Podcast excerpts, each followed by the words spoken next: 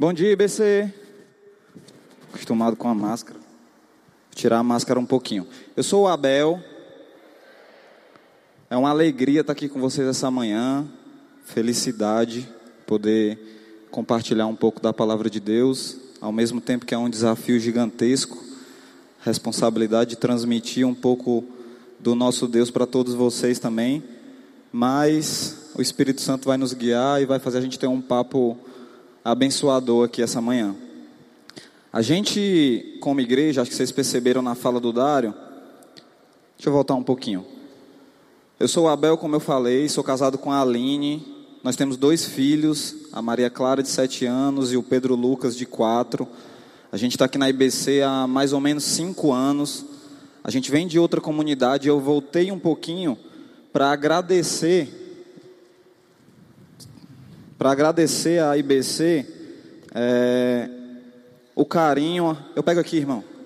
O carinho, a receptividade, por vocês terem recebido a nossa família tão bem e por a gente até hoje sentir em casa aqui, se sentir amado, se sentir acolhido. Então, aproveitar esse momento e agradecer a essa igreja que tem nos amado de uma maneira constrangedora, né? Mesmo com as nossas dificuldades, as nossas falhas, a gente tem sido amado de uma forma especial.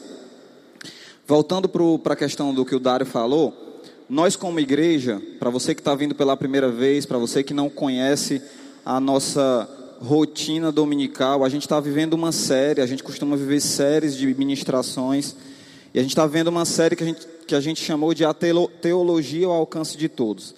Então hoje é o quarto domingo que a gente vai falar sobre teologia, e aí teologia normalmente é um negócio distante de nós, né? um negócio que a gente deixa para os pastores, para a galera que estuda, para a galera que está em ministério, para quem tem tempo para isso.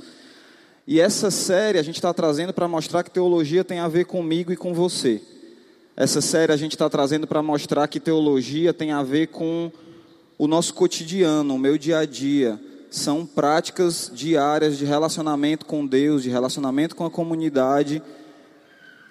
E isso tem que ser verdade na minha e na sua vida. A gente tem falado sobre alguns temas, eu até brinquei domingo passado quando eu tive aqui que os temas parecem nome de remédio, né?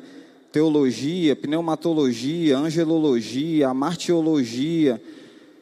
Esses nomes difíceis nada mais são do que doutrinas, do que temas que têm a ver com a nossa vida espiritual. Então a gente passou pela teologia, o estudo de quem é Deus, quem é o próprio Deus. Será que a gente realmente o conhece? Será, será que a gente realmente está colocando a nossa vida diante da palavra para saber quem é esse Deus a quem a gente levanta a mão e diz: Não há nada, nada melhor que meu Deus? Quem é o teu Deus? A gente viu isso aqui no primeiro domingo de manhã. Logo depois a gente falou sobre cristologia. Então a gente estudou um pouquinho a segunda pessoa da Trindade, o Pai, e a gente viu sobre o Filho, Cristo, aquele que deu a vida por mim e por você, aquele aquela manifestação de Deus como o homem que desceu dos céus, caminhou aqui na terra e terminou a vida aqui numa cruz, dando salvação, como a gente viu para mim e para você. A gente falou sobre pneumatologia, que é o estudo do Espírito Santo, a terceira pessoa da Trindade. Então, quem é a terceira pessoa da Trindade? Quem é esse Espírito? O que, que ele faz na minha vida? Ele é responsável pelo quê? E aí, nessas três primeiras ministrações, foi super interessante, porque fica claro para mim e para você que as três pessoas da Trindade têm papéis diferentes nas nossas vidas. Deus tem um papel na minha e na sua vida, Cristo tem um papel na minha e na sua vida, e o Espírito Santo tem um papel na minha e na sua vida. Eles são um só, é um Deus trino, perfeito, mas que tem três que se manifesta em três pessoas e age na nossa vida de maneira diferente. A gente viu um pouco sobre os anjos, é, quem, são os an... quem são os anjos, qual o papel dos anjos também. A gente falou sobre a martiologia domingo passado pela manhã, a martiologia, outro nome difícil aí, né, pessoal? Mas doutrina do pecado, como é que o pecado entrou no mundo, como é que o pecado, o pecado está em mim, está em você, como é que isso acontece, como é que eu já nasço com o pecado dentro de mim. Estou vendo a Lorena ali com, com o bebê. E como é que aquele bebê já tem o pecado dentro dele? E à noite o Joel trouxe uma palavra abençoadora sobre soteriologia, a doutrina da salvação. Como é que esse, esse Deus trino encontra a minha vida, como a gente fala aqui, cheia de mazelas, cheia de dificuldades, cheia de problemas não resolvidos, cheia de resoluções a serem feitas, e esse Deus me alcança de uma forma sobrenatural, abençoadora e me dá uma nova vida que não depende de mim, depende dele. E é interessante esse negócio de não depender de mim. O Spurgeon, que é um pregador, um, um cara que estudou muito e que me influencia muito, ele fala que é mais fácil você atravessar o oceano num barco de papel do que você ser salvo pelas suas obras. Olha que maravilhoso essa caminhada, essa jornada que a gente vem fazendo Partindo de Deus, encontrando um homem pecador que traz a salvação, que transforma a minha vida, a minha maneira de pensar, restaura os meus relacionamentos comigo mesmo, com os outros e com o Pai, e vem diariamente me movendo pelo seu espírito a ser mais parecido com Ele, a encontrar Ele todo dia, a falar com Ele todo dia, a perguntar todo dia: Deus, o que, que o Senhor quer de mim? O que, que o Senhor quer de mim? O que, que o Senhor quer de mim? O que, que eu vou fazer dessa salvação que me alcançou? O que, que eu vou fazer através desse Espírito que me move? O que, que eu vou fazer por causa desse Cristo que morreu por mim? E aí hoje eu fui desafiado a falar sobre um tema que a gente poderia passar alguns domingos aqui falando uma série, inclusive tem uma série de 2017 que está no YouTube, onde o pastor Armando falou por quatro domingos sobre esse tema, e aí eu fui desafiado a fazer isso em um domingo aqui com vocês. A gente vai falar sobre escatologia. Escatologia é o estudo das últimas coisas, o estudo do fim dos tempos, e aí é um tema que tem muita discussão, muita interpretação, e a gente vai através do Espírito, tentar trazer isso de uma forma prática para mim e para você essa manhã, para que a gente possa ser transformado por essa doutrina e por esse Deus maravilhoso. Eu queria pedir para você baixar a sua cabeça, se você puder. Eu queria pedir para você orar, para que o Espírito Santo fale aos nossos corações essa manhã e para que seja um tempo de transformação de mente, de coração e que a gente saia daqui diferente do que a gente entrou. Deus, muito obrigado, Senhor, por essa manhã maravilhosa. Muito obrigado por nossas vidas. Muito obrigado porque o Senhor é um Deus vivo e real na minha vida, Deus, e na vida dessa comunidade. Que o Senhor possa nos conduzir aqui essa manhã, que o Teu Santo Espírito fale aos nossos corações, que Ele possa trazer as palavras, que Ele possa trazer luz, que Ele possa trazer esperança, Senhor, em meio ao que a gente vai falar aqui. Em nome de Jesus, abençoa a nossa liderança que tem tentado nos conduzir a estar cada vez mais perto da palavra. Em nome de Jesus, fala através da vida dos nossos irmãos e que esse lance de viver GR, esse lance de viver vida na vida possa fazer a diferença em nosso meio. Continua conosco, no nome poderoso do teu filho que morreu para nos salvar. Amém. Eu queria começar falando de escatologia, reforçando que Assim como o seu nascimento físico, você não teve ação nenhuma sobre ele. Eu não sei se você lembra do dia que você nasceu, eu não lembro. A minha mãe está por ali, eu poderia perguntar a ela. Mas eu não lembro o dia que eu nasci. Mas eu tive dois filhos e vendo o nascimento deles, eu posso garantir para vocês que nada dependeu de mim quando eu nasci. Nada, absolutamente nada. Assim como nesse nascimento físico que não depende de mim, o novo nascimento espiritual também não depende de mim, a gente já falou aqui essa manhã, os meninos falaram no, no, nos outros domingos. E aí eu queria trazer a ideia de que o fim dos tempos, as últimas coisas, e a gente vai falar um pouquinho aqui essa manhã, também não depende de mim, de você. Nada que eu e você a gente possa fazer por nós mesmos vai abreviar a chegada do fim dos tempos. Nada que eu e você a gente possa fazer por nós mesmos vai anunciar a chegada do fim dos tempos. Nada que eu e você a gente possa fazer por nós mesmos vai garantir a chegada dos fins dos tempos. Porque isso depende de Deus. Isso só depende dele. Quando é. O próprio Jesus vai falar isso para a gente durante essa manhã, quando a gente começa a ler aqui alguns versículos. É Deus quem sabe essas coisas não depende de mim, de você. Não sou eu aquele que marca a data, não sou eu aquele que decide a forma, não sou eu aquele que prepara a mesa ou que pratica o ato em si. Tudo depende dele. Todo o cristianismo depende da soberania e da vontade de Deus, inclusive o fim dos tempos. Foi assim na criação, foi assim na manifestação de Cristo, foi assim na proclamação de Cristo e será assim na consumação. Porque toda a palavra, toda a história, tudo depende dele. Tudo, absolutamente tudo. E aí, nessa série, a gente vem trazendo nós como igreja por essa jornada de mostrar a história da humanidade, a história dos cristãos, vindo desde a criação, quem é Deus, quem é Cristo, quem é o Espírito, quem são os anjos, quem sou eu, como é que o pecado age na minha vida. E essa história nos mostra Deus nos levando para um lugar final.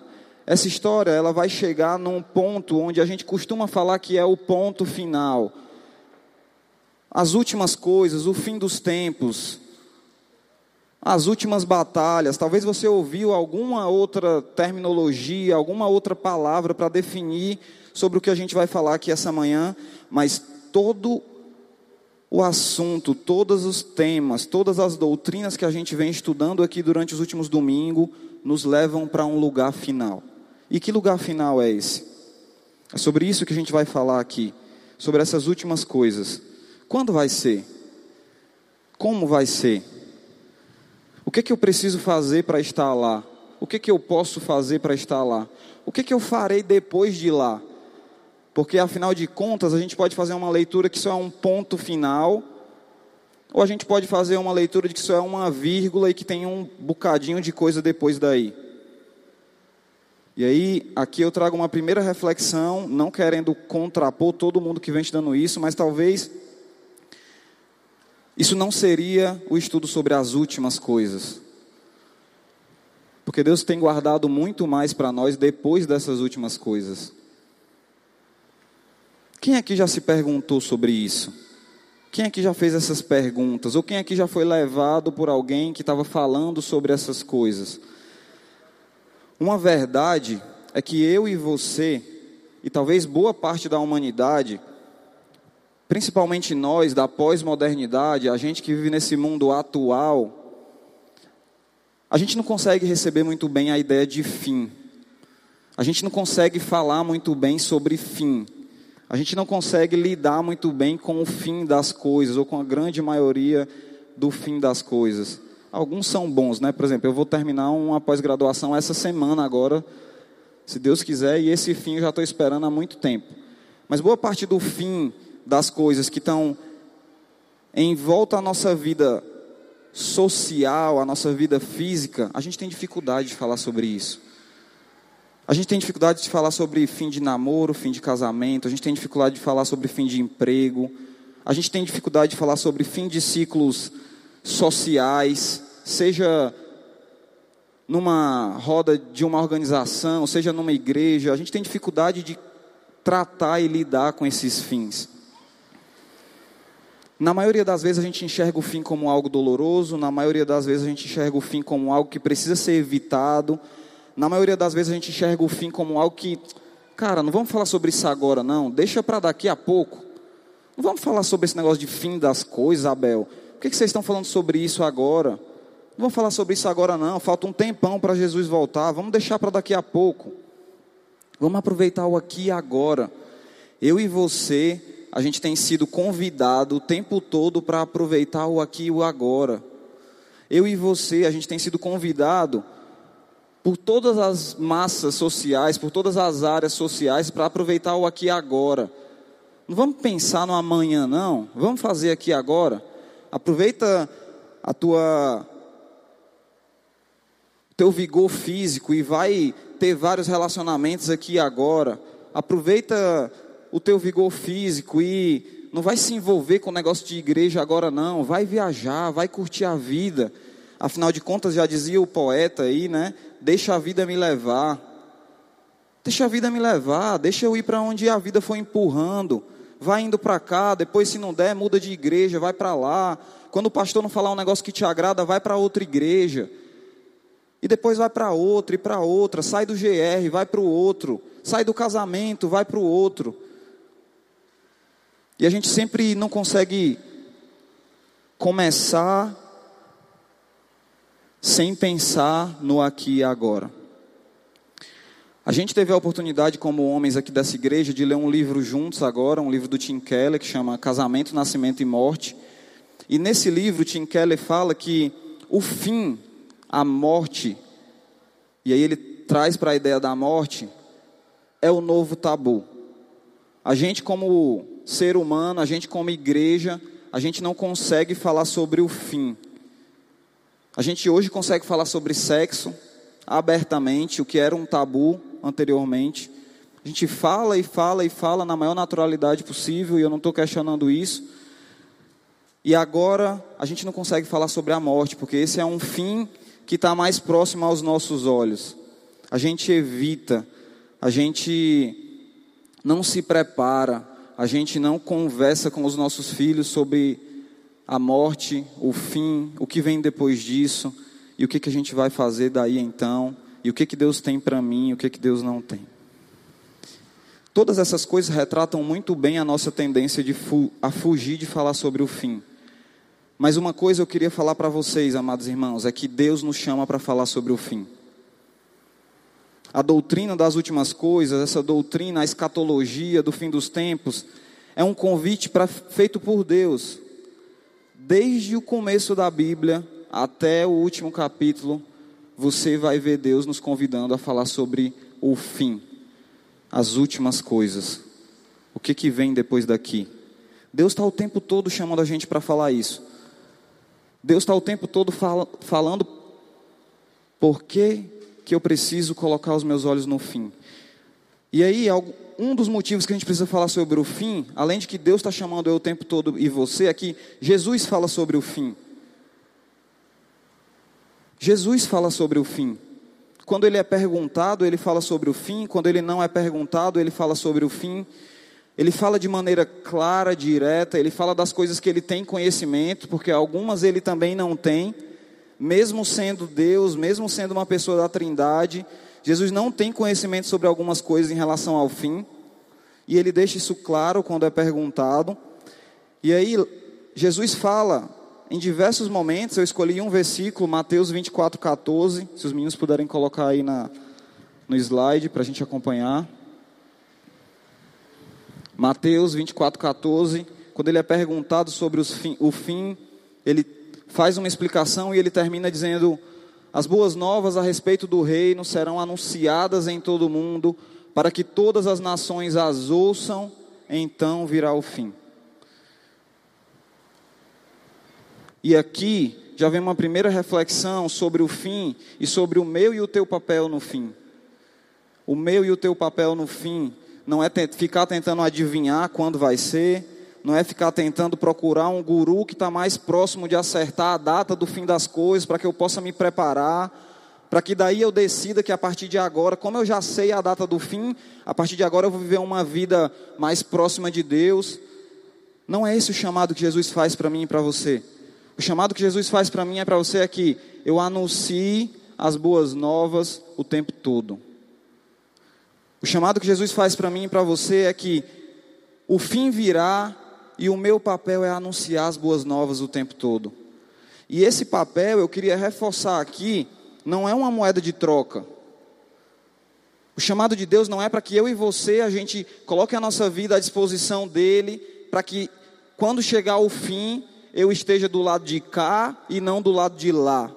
O chamado de Deus é para que eu e você a gente anuncie as boas novas por amor e obediência ao Pai.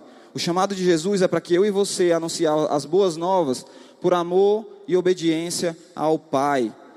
E se a gente pegar o exemplo do próprio Cristo, Foi isso que ele fez o tempo todo, foi isso que ele falou o tempo todo. Então, se eu e você, nós somos imitadores de Cristo, ou se eu e você, a gente foi alcançado por Cristo, ou se você vai ser alcançado por Cristo, o chamado de Cristo para a sua vida é para que você anuncie as boas novas o tempo todo. Precisamos falar assim, porque todas as doutrinas, a gente precisa falar sobre o fim dos tempos, porque todas as doutrinas, a martiologia, pecado, Espírito Santo, cristologia, soteriologia, qualquer outra doutrina que você pegar nas teologias sistemática, bíblica, elementar, qualquer uma que você parar para estudar, todas essas doutrinas falam sobre uma coisa: esperança. A escatologia, assim como as outras doutrinas, elas vêm para a nossa realidade, elas vêm para mim e para você, para que a gente tenha esperança.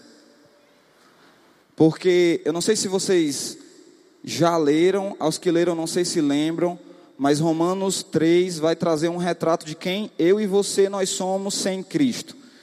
Eu e você sem Cristo nós estamos mortos. Quem já foi num velório aqui? Eu gosto sempre de fazer essa pergunta. A maioria de nós já deve ter ido num velório. E a segunda pergunta que eu queria fazer para você é: o que que um morto faz num velório? Nada. É isso mesmo, irmão, nada. Absolutamente. Ele não tem capacidade de entrar no caixão, sair do caixão, ele não tem capacidade de falar, está doendo, não está doendo, não tem mais nada doendo. Ele não tem capacidade de dizer, ah, isso é bom, isso é ruim. Ele não tem capacidade de nada, absolutamente nada. Pelo menos todos os velórios que eu fui foram assim. O morto não falou nada, não se mexeu, não fez nada.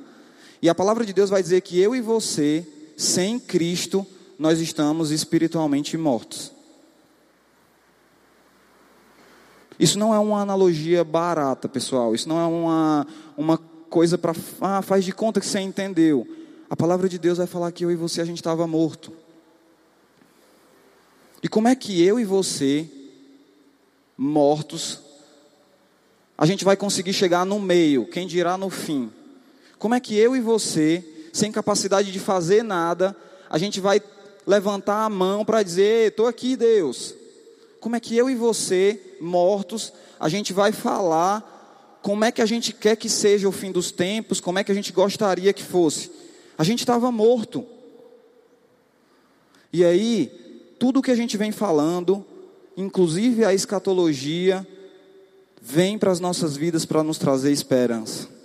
Vem para a nossa vida para nos trazer esperança através de um Cristo que deu a vida por mim e por você, igreja. Através de um Cristo que se colocou em nosso lugar para carregar tudo que a gente precisaria carregar e que com certeza a gente não conseguiria carregar. Porque na hora que eu e você a gente fosse colocado para carregar, a gente arranjar um milhão de desculpas que não consegue, que não sei o que, que não foi eu, que não foi eu, foi ele, foi ele, foi ele.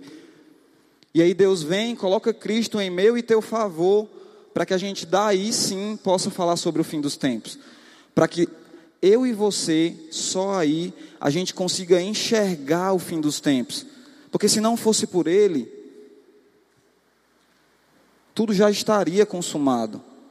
Se não fosse pelo sacrifício de Cristo, tudo já estaria consumado. E quando a gente fala de escatologia, quando a gente fala dessa eu diria às vezes até loucura de enxergar o fim dos tempos, é fato que assim como a gente faz em várias outras áreas da nossa vida, a gente distorce as coisas. A gente traz o foco para mim. Sou eu. Mas foi eu que falei sobre escatologia na igreja, domingo, dia 28 de novembro de 2021, Jesus. Foi eu que dei o dízimo toda a vida, foi eu que fui membro o tempo todo.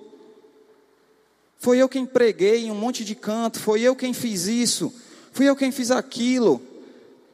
E a gente distorce a questão da escatologia e coloca o foco no que eu e você a gente pode fazer.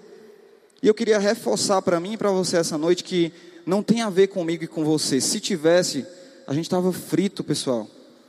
Essa é a verdade. Se dependesse de mim e de você para Jesus voltar, para os mortos ressuscitarem, para a gente ir para a eternidade, a gente estava frito. Se não for por Cristo, a gente não tem esperança. Se não for através de Cristo, não tem fim dos tempos. Para mim e para você. E aí eu vou corrigir aqui mais na frente que tem fim dos tempos também para aqueles que vivem sem Cristo. Mas ele vai ser um pouquinho diferente do que vai ser para a gente. Esse um pouquinho aqui é brincadeira mesmo, porque vai ser completamente diferente do que Deus guardou para mim e para você na eternidade. Vai ser completamente diferente. E aí, a gente fica nesse movimento, o, o Bancroft, que é outro teólogo, fala que a gente fica no movimento do pêndulo do relógio. Eu estou o tempo todo no extremo de, ah, fim dos tempos, fim dos tempos, fim dos tempos, e o tempo todo deixando de lado como se aquilo não existisse, não fosse importante.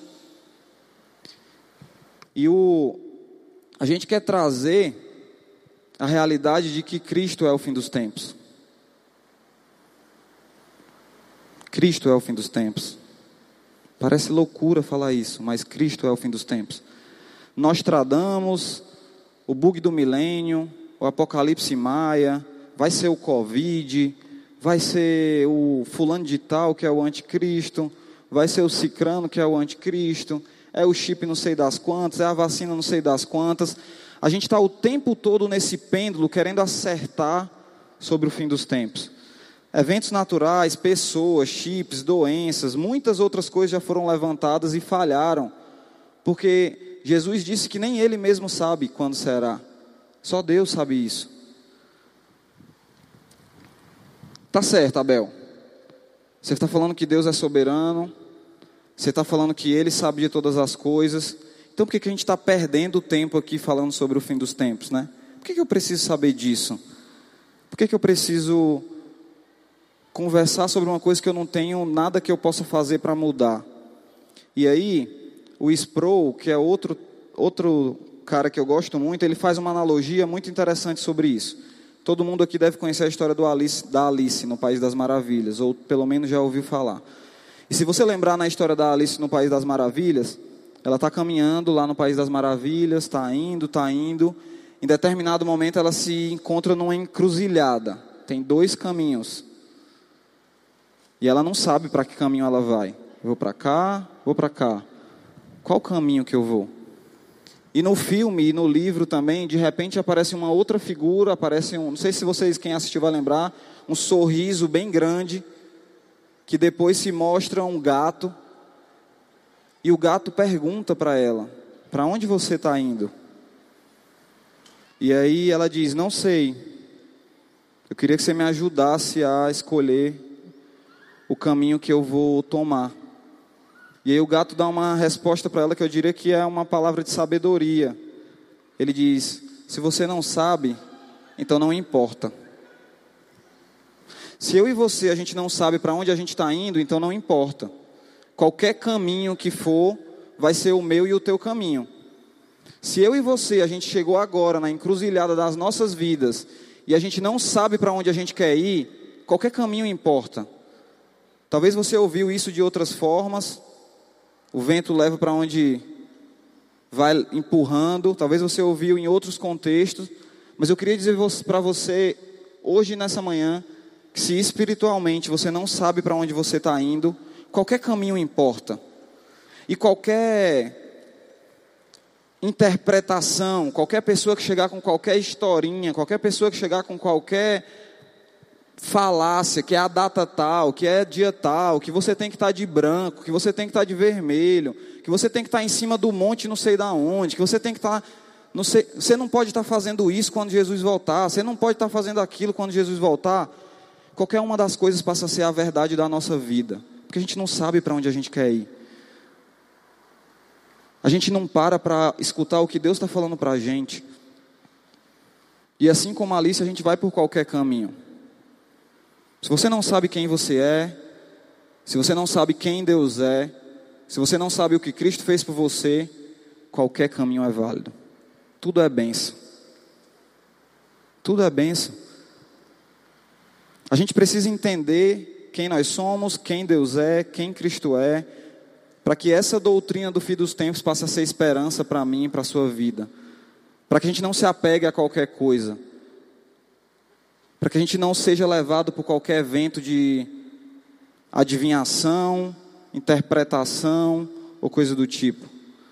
E aí, eu queria focar em algumas coisas que são verdades, que são unidade em relação às pessoas que interpretam a escatologia, o fim dos tempos. A gente poderia passar um monte de dia aqui falando sobre outras coisas que a gente diverge em opinião. Que é o milênio? Quando é o milênio? Quando, quando vai ser? Quando não vai ser? Mas eu queria focar essa manhã nas coisas que a gente converge. Eu queria focar essa manhã nas coisas que a gente tem convicção de que acontecerão no fim dos tempos. Eu queria focar essa manhã nas coisas que são esperança para mim e para a sua vida. E aí, a primeira dessas coisas, é, eu queria que os meninos colocassem aí os, os, os slides de 1 Tessalonicenses, capítulo 4, do verso 13 ao verso 18. Se você puder abrir a sua palavra aí, 1 Tessalonicenses, capítulo 4, do verso 13 ao verso 18. A palavra de Deus fala o seguinte para mim e para você. Agora, irmãos, não queremos que ignorem o que acontecerá aos que já morreram, para que não se entristeçam como aqueles que não têm esperança. Porque cremos que Jesus morreu e foi ressuscitado. Também cremos que Deus trará de volta à vida com Jesus todos que morreram. Próximo slide, pessoal. Dizemos a vocês pela palavra do Senhor nós, os que ainda estivermos vivos, quando o Senhor voltar, não iremos ao encontro dele antes daqueles que já morreram. Pois o Senhor mesmo descerá do céu com um brado de comando, com a voz do arcanjo e com um toque da trombeta de Deus. Primeiro, os mortos de, em Cristo ressuscitarão. Depois, com eles, nós, os que ainda estivermos vivos, seremos arrebatados nas nuvens ao encontro do Senhor nos ares. Então estaremos com o Senhor para sempre. Para sempre, igreja. Para sempre. Essa é esperança que Deus está trazendo para mim e para a tua vida sobre o fim dos tempos. É que, apesar de todas as dificuldades, mazelas e lutas que eu e você tem, se você reconhece a Cristo como seu Salvador, se você obedece ao chamado de arrependimento, Deus está dizendo que eu e você vamos estar com Deus para sempre. Olha que verdade maravilhosa. Não depende do pastor Armando, não depende da IBC, não depende do Daniel, não depende do Abel. Não... Deus tem essa mensagem de esperança para mim e para você. Vai ser para sempre. E aí, algumas verdades nesse texto sobre, sobre os fins do tempos. A primeira é: Jesus vai voltar, indiscutivelmente. Jesus irá voltar. Isso, essa verdade está colocada no Antigo Testamento todo, no Novo Testamento todo. Essa verdade pode ser sentida pelo meu coração. Jesus irá voltar. O Antigo Testamento fala sobre isso. Ezequiel 21, 26. Eu vou ler rapidamente alguns versículos, igreja por conta do tempo. Ezequiel 21, do 26 ao 27. Assim diz o Senhor soberano: Tire sua coroa coberta de joias, pois o antigo sistema está para mudar. Os humildes serão exaltados e os orgulhosos humilhados. Destruição, destruição. Certamente destruirei o reino, e não será restaurado até que venha aquele que tem o direito de julgá-lo. Então o entregarei a ele. Essa mensagem começa dizendo: tire sua coroa coberta de joias. Se esse não é um recado para mim e para a sua vida nos dias atuais, eu estou muito enganado. Mas Deus está abrindo os meus olhos para eu tirar eles das coisas que eu consigo ver e colocar eles nas coisas da eternidade. Daquele que há de vir, que há de julgar e que há de me convidar para estar com Deus para sempre. Ezequiel fala sobre isso, Daniel, outros profetas, vários da palavra de Deus, vão falar sobre a segunda volta de Cristo. Jesus vai vir uma segunda vez. Os anjos falam sobre isso. Atos 1:11, depois de Jesus ascender aos céus, ressuscitou, caminhou com os discípulos, ascendeu aos céus. Logo no começo do capítulo de Atos, os discípulos estão quase que abobalhados, olhando para o céu, esperando algum sinal dois anjos aparecem para eles e falam o seguinte: homens da Galileia, por que, que vocês estão aí parados olhando para o céu? Esse Jesus, que foi elevado do meio de vocês ao céu, voltará do mesmo modo como viram subir. A palavra de Deus, assim como as profecias sobre a primeira vinda se cumpriram, a palavra de Deus é inerrante. As profecias sobre a segunda vinda vão se cumprir no nome de Jesus. E eu e você, a gente vai caminhar com Deus para sempre. Os discípulos falaram sobre isso o tempo todo. Lucas 21, 27.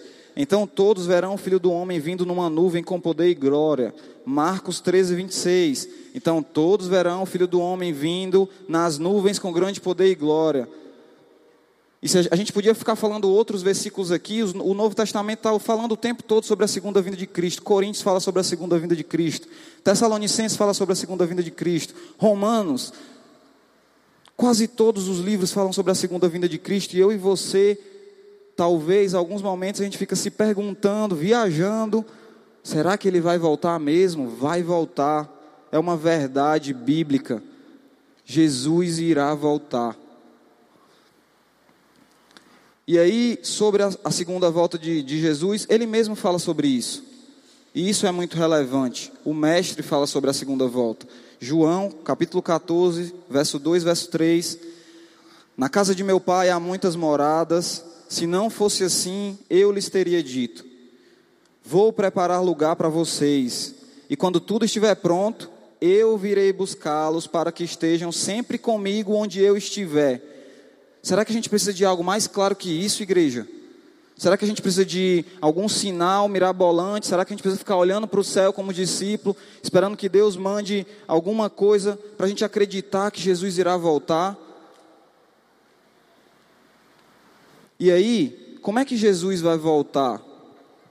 Mateus capítulo 24, versos 42 e 44. E aí eu vou ler alguns versículos agora para a gente Portanto, vigiem, pois não sabem em que ocasião seu senhor virá.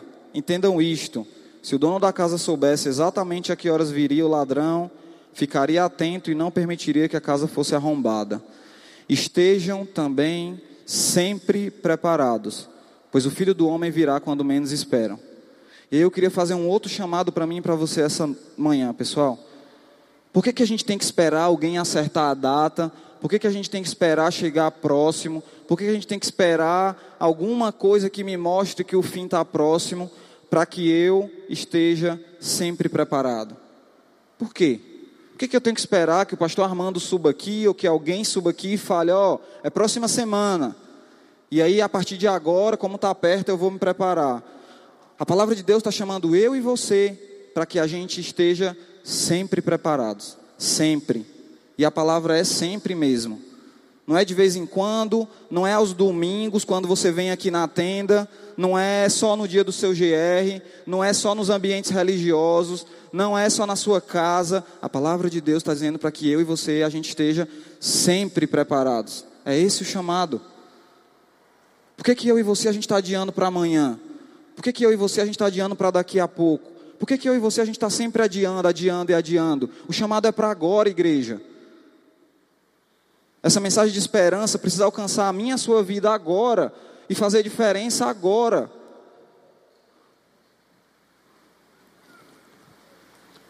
Ele vai vir repentinamente, como foi falado aqui.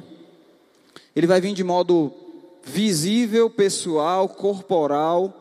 Os anjos falaram isso para os discípulos nesse versículo que a gente acabou de ler. Do mesmo modo que ele subiu, ele vai vir novamente. Então a gente vai ver a Cristo, a gente vai conhecer a Cristo visivelmente. E essa segunda volta de Cristo, a palavra de Deus vai trazer alguns sinais, e talvez vocês lembrem de alguns versículos que falam claramente: guerra, rumor de guerra, terremoto, fome, doença, peste, o amor esfriará, Pai brigará com filho, irmão com irmão. A gente poderia também ficar uma manhã toda falando sobre isso, mas eu queria resumir dizendo que os sinais estão aí. Os sinais estão aí. Sinais políticos, sinais sociais, sinais físicos, econômicos, eles estão espalhados por aí, visivelmente aos nossos olhos o tempo todo. E o meu chamado aqui é para que você possa pedir ao Espírito Santo que abra os teus olhos e enxergue que Cristo voltará em breve. E o que, é que essa segunda vida de Cristo trará com ela? Outro ponto, a ressurreição dos mortos. A gente acabou de ler 1 Tessalonicenses que fala: primeiro os mortos em Cristo ressuscitarão. 1 Coríntios 15, do 22 ao 23. Assim como todos morremos em Adão, todos que são de Cristo receberão nova vida. Mas essa ressurreição tem uma sequência. Cristo ressuscitou como o primeiro fruto da colheita, e depois todos que são de Cristo ressuscitarão quando ele voltar. Amém, igreja? Sabe aquele temor quando a gente perde alguém próximo? Sabe aquele temor quando a gente tem aquela pessoa que foi o nosso pai na fé, aquela pessoa que encaminhou com a gente, que a gente perde ela temporariamente e a gente fica na dúvida para onde ela foi, será que eu vou ver? 1 Coríntios está dizendo que Cristo foi o primeiro fruto da colheita. Se Cristo foi o primeiro fruto da colheita e ele vai voltar visivelmente, corporalmente, eu e você seremos os próximos frutos da colheita e todos aqueles que morreram com Cristo, igreja. Eu e você seremos os próximos frutos da colheita. Amém, igreja? Glória a Deus por isso. Glória a Deus por isso. A gente não precisa ter dúvida nisso. Essa é uma outra verdade. Outro ponto, além da ressurreição dos mortos, o arrebatamento e a transformação dos vivos. O arrebatamento dos vivos e a transformação de todos, na verdade. Desculpa. 1 Coríntios 15, o mesmo capítulo, fala o seguinte: Mas eu lhes revelarei um segredo, maravilhoso segredo. Nem todos dormiremos, mas todos seremos transformados. Acontecerá num instante, num piscar de olhos, ao som da última trombeta. Pois quando a última trombeta soar, aqueles que morreram ressuscitarão, a fim de viver para sempre. E nós que estivermos vivos também seremos transformados pois nosso corpo mortal precisa trans ser transformado em corpo imortal. A palavra de Deus é clara que os mortos ressuscitarão e aqueles que estão vivo, vivos serão transformados num corpo de glória, semelhantes ao corpo de Cristo. O Ironside, ele fala que ele faz uma analogia de que a gente é como se fosse edifícios em reforma. Às vezes você passa por um edifício que você conhecia e ele está com uma, um tapume na frente em reforma. E talvez quando você passa de novo por ali, você olha para o lugar e não conhece o edifício. Você olha para aquele lugar que estava em reforma e não consegue fazer associação ao edifício anterior. Mas a verdade é que é o mesmo edifício. Ele foi transformado. E assim eu e você seremos transformados para a eternidade. Amém, igreja? Sabe as manchas, as dores, sabe os incômodos? Nada disso vai ter mais na eternidade. Sabe as incertezas, as dúvidas físicas, mentais, emocionais? Elas não vão acompanhar vocês para a eternidade em nome de Jesus, igreja porque nós seremos transformados.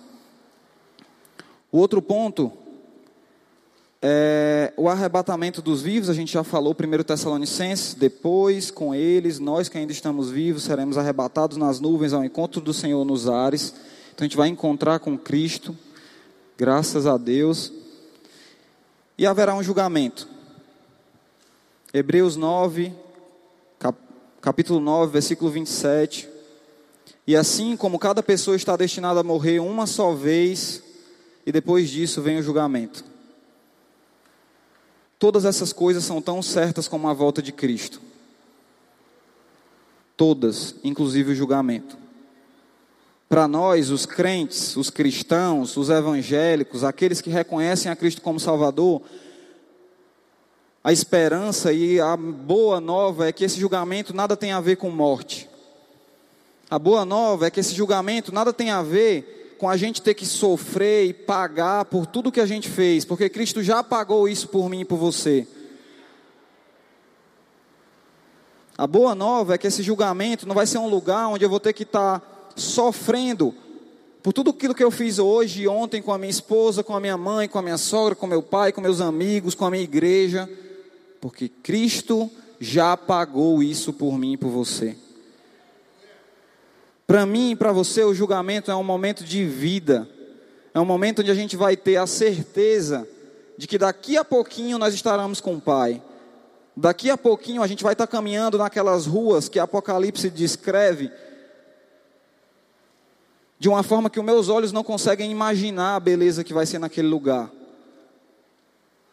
Eu não consigo imaginar, por todos os lugares que eu já viajei, um lugar tão belo como o lugar que o, que o livro de Apocalipse descreve, onde eu e você a gente vai morar na eternidade.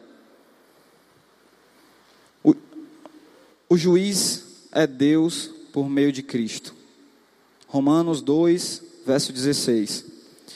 Isso se confirmará no dia em que Deus julgar os segredos de cada um por meio de Cristo Jesus, de acordo com as boas novas que eu anuncio. Essa eternidade, ela se divide em dois ambientes. Um ambiente que está destinado para mim e para você, que somos salvos em Cristo Jesus, reconhecemos Ele como Salvador, e um ambiente para aqueles que não reconhecem Cristo como Salvador e que preferem obedecer e caminhar ao lado do inimigo de Jesus, que é Satanás. Esse lugar destinado para os ímpios, Mateus 5:29 nos lembra: se o olho direito levar a pecar, arranque e o jogue fora. É melhor perder uma parte do corpo que ser todo ele lançado ao inferno. Apocalipse 21:8. Os covardes, os incrédulos, os corruptos, os assassinos, os sexualmente impuros, os que praticam feitiçaria, os adoradores de ídolos e todos os mentirosos estão destinados ao lago de fogo que arde com enxofre. Lugar de dor, lugar de fogo, lugar onde o verme não morre, lugar onde a tristeza não passa, lugar onde tem tormento de dia e de noite, Apocalipse 20, 10, ali serão atormentados dia e noite para todo sempre. E para os justos, para nós, para aqueles que reconhecem Cristo como Salvador, Apocalipse vai dizer: não haverá mais maldição sobre coisa alguma, porque o trono de Deus e do Cordeiro estará ali, e os seus servos o adorarão para todo sempre. Novos céus, nova terra, reconstituição, transformação, sem pecado, sem corrupção, sem maldição, sem morte lugar de adoração, lugar de serviço, lugar de alegria, lugar de obediência para todos sempre. Indo para o final aqui da nossa conversa hoje de manhã, todas as visões, todas as interpretações diferentes de escatologia, nas mais diferentes correntes cristãs, têm unidade nesses pontos. Jesus vai voltar, Jesus vai vencer e nós estaremos com Ele por toda a eternidade. Jesus vai voltar, Jesus vai vencer e nós estaremos com Ele por toda a eternidade, igreja. Amém? Amém. Nossa vida não é em vão, a nossa obediência não é em vão, não é porque não depende de mim que eu não vou adorar a Deus com a minha obediência.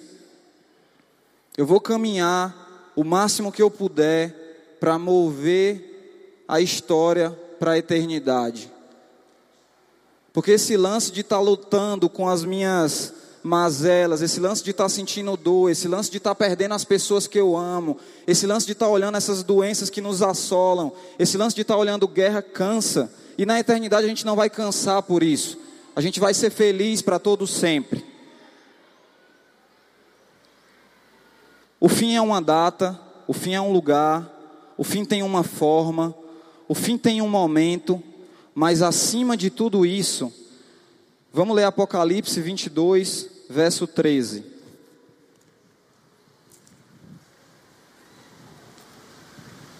Eu não sei se eu coloquei no slide aí, pessoal. Apocalipse 22, verso 13, fala o seguinte: do 12 e do 13, vai lá. Vejam, eu venho em breve e trago comigo a recompensa para retribuir a cada um de acordo com os seus atos. Eu sou o Alfa e o Ômega, o primeiro e o último, o princípio e o fim. O fim é um lugar, o fim é uma data, o fim é uma forma, o fim é um momento, mas acima de tudo, o fim é uma pessoa. E essa pessoa é Jesus Cristo de Nazaré. O fim é uma pessoa. Eu e você, a gente não precisa temer o fim, porque o fim é o começo. O estudo sobre as últimas coisas, o estudo sobre o fim, o estudo sobre o arrebatamento, sobre o julgamento, ele não é o fim por si só, porque o fim é Cristo e nós estaremos com Ele por toda a eternidade. E é o início do momento em que todo joelho se dobrará, todos os inimigos serão derrotados, não haverá mais lágrimas, não haverá doença, nem morte. O reino de Deus será consumado e nós encontraremos o Pai em toda a sua plenitude. Esse é o chamado da escatologia para mim e para a sua vida. É o chamado para que eu e você a gente se arrependa e reconheça a Deus e a Cristo como o único caminho para uma eternidade com Ele. Não há outro caminho. Não há. E eu queria pedir para os meninos da banda subir aqui. Queria que vocês abrissem em 1 Coríntios, capítulo 15. A gente vai ver o verso 24.